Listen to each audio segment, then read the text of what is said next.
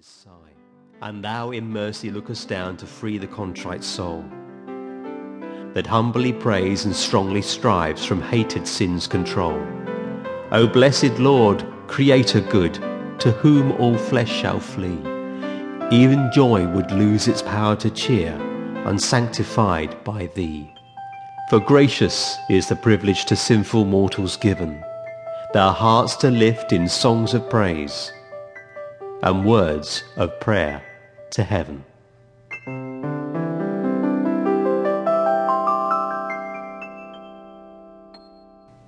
Charity, charity enjoined.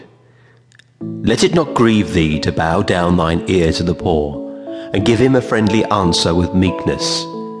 Ecclesiastes 4, verse 8. What though the Lord hath blessed thy state, though menial crowd thy lofty gate, though wealth and power thy steps attend, and though the mighty call thee friend. Grieve not to lend a patient ear in meekness to the poor man's prayer, and let the willing counsel shed its blessing on his humble head. With ready arms let kindness blend, be thou the maid's and widow's friend. And see that weeping orphans bless the tones of love and gentleness. Job. There was a man in the land of Uz whose name was Job, and that man was perfect and upright, and one that feared God and eschewed evil. Job 1 verse 1 The stars of the morning wax fainter and pale, and the mists of the mountain roll down to the vale. The first beam of morning hangs bright in the air, and the Holy of hath uprisen to prayer. He prays for his children lest error o'ertake, their youth and their God their idols forsake, lest Satan to evil their hearts should incline, while softened and heated by feasting and wine. For oft the drug potion of pleasure's bright bowl doth work like the poison of death in the soul, and therefore he offers oblation to win from God for his children the pardon for sin. The mists of the morning are chased from the vale, the smoke of the offering is yet on the gale, and still the glad voice of the thanksgiving song is floated the depths of the valley along. The song and the incense go forth to the sky. The sun in the heavens rides glorious and high.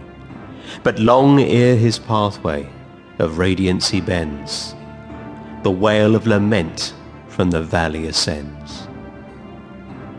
The wealth of his master hath melted away, like a fabric of frostwork before the sun's ray. And at eve, as a tree when its leaves are all shed, that desolate childless one droopeth his head. But he bows down his bosom submissively low, though he feels in his depths a sharp anguish of woe. Still, in meekness and patient, he kisseth the rod, and upraiseth the voice of his worship to God.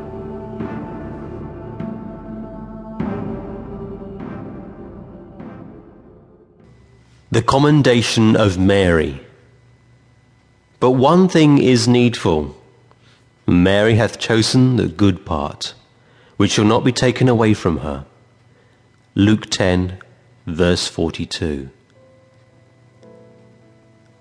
Thou hast chosen, O woman, the better part, as many a calm bright moment may tell, that is spent in the joy of a tranquil heart, that has learnt while on earth with its God to dwell.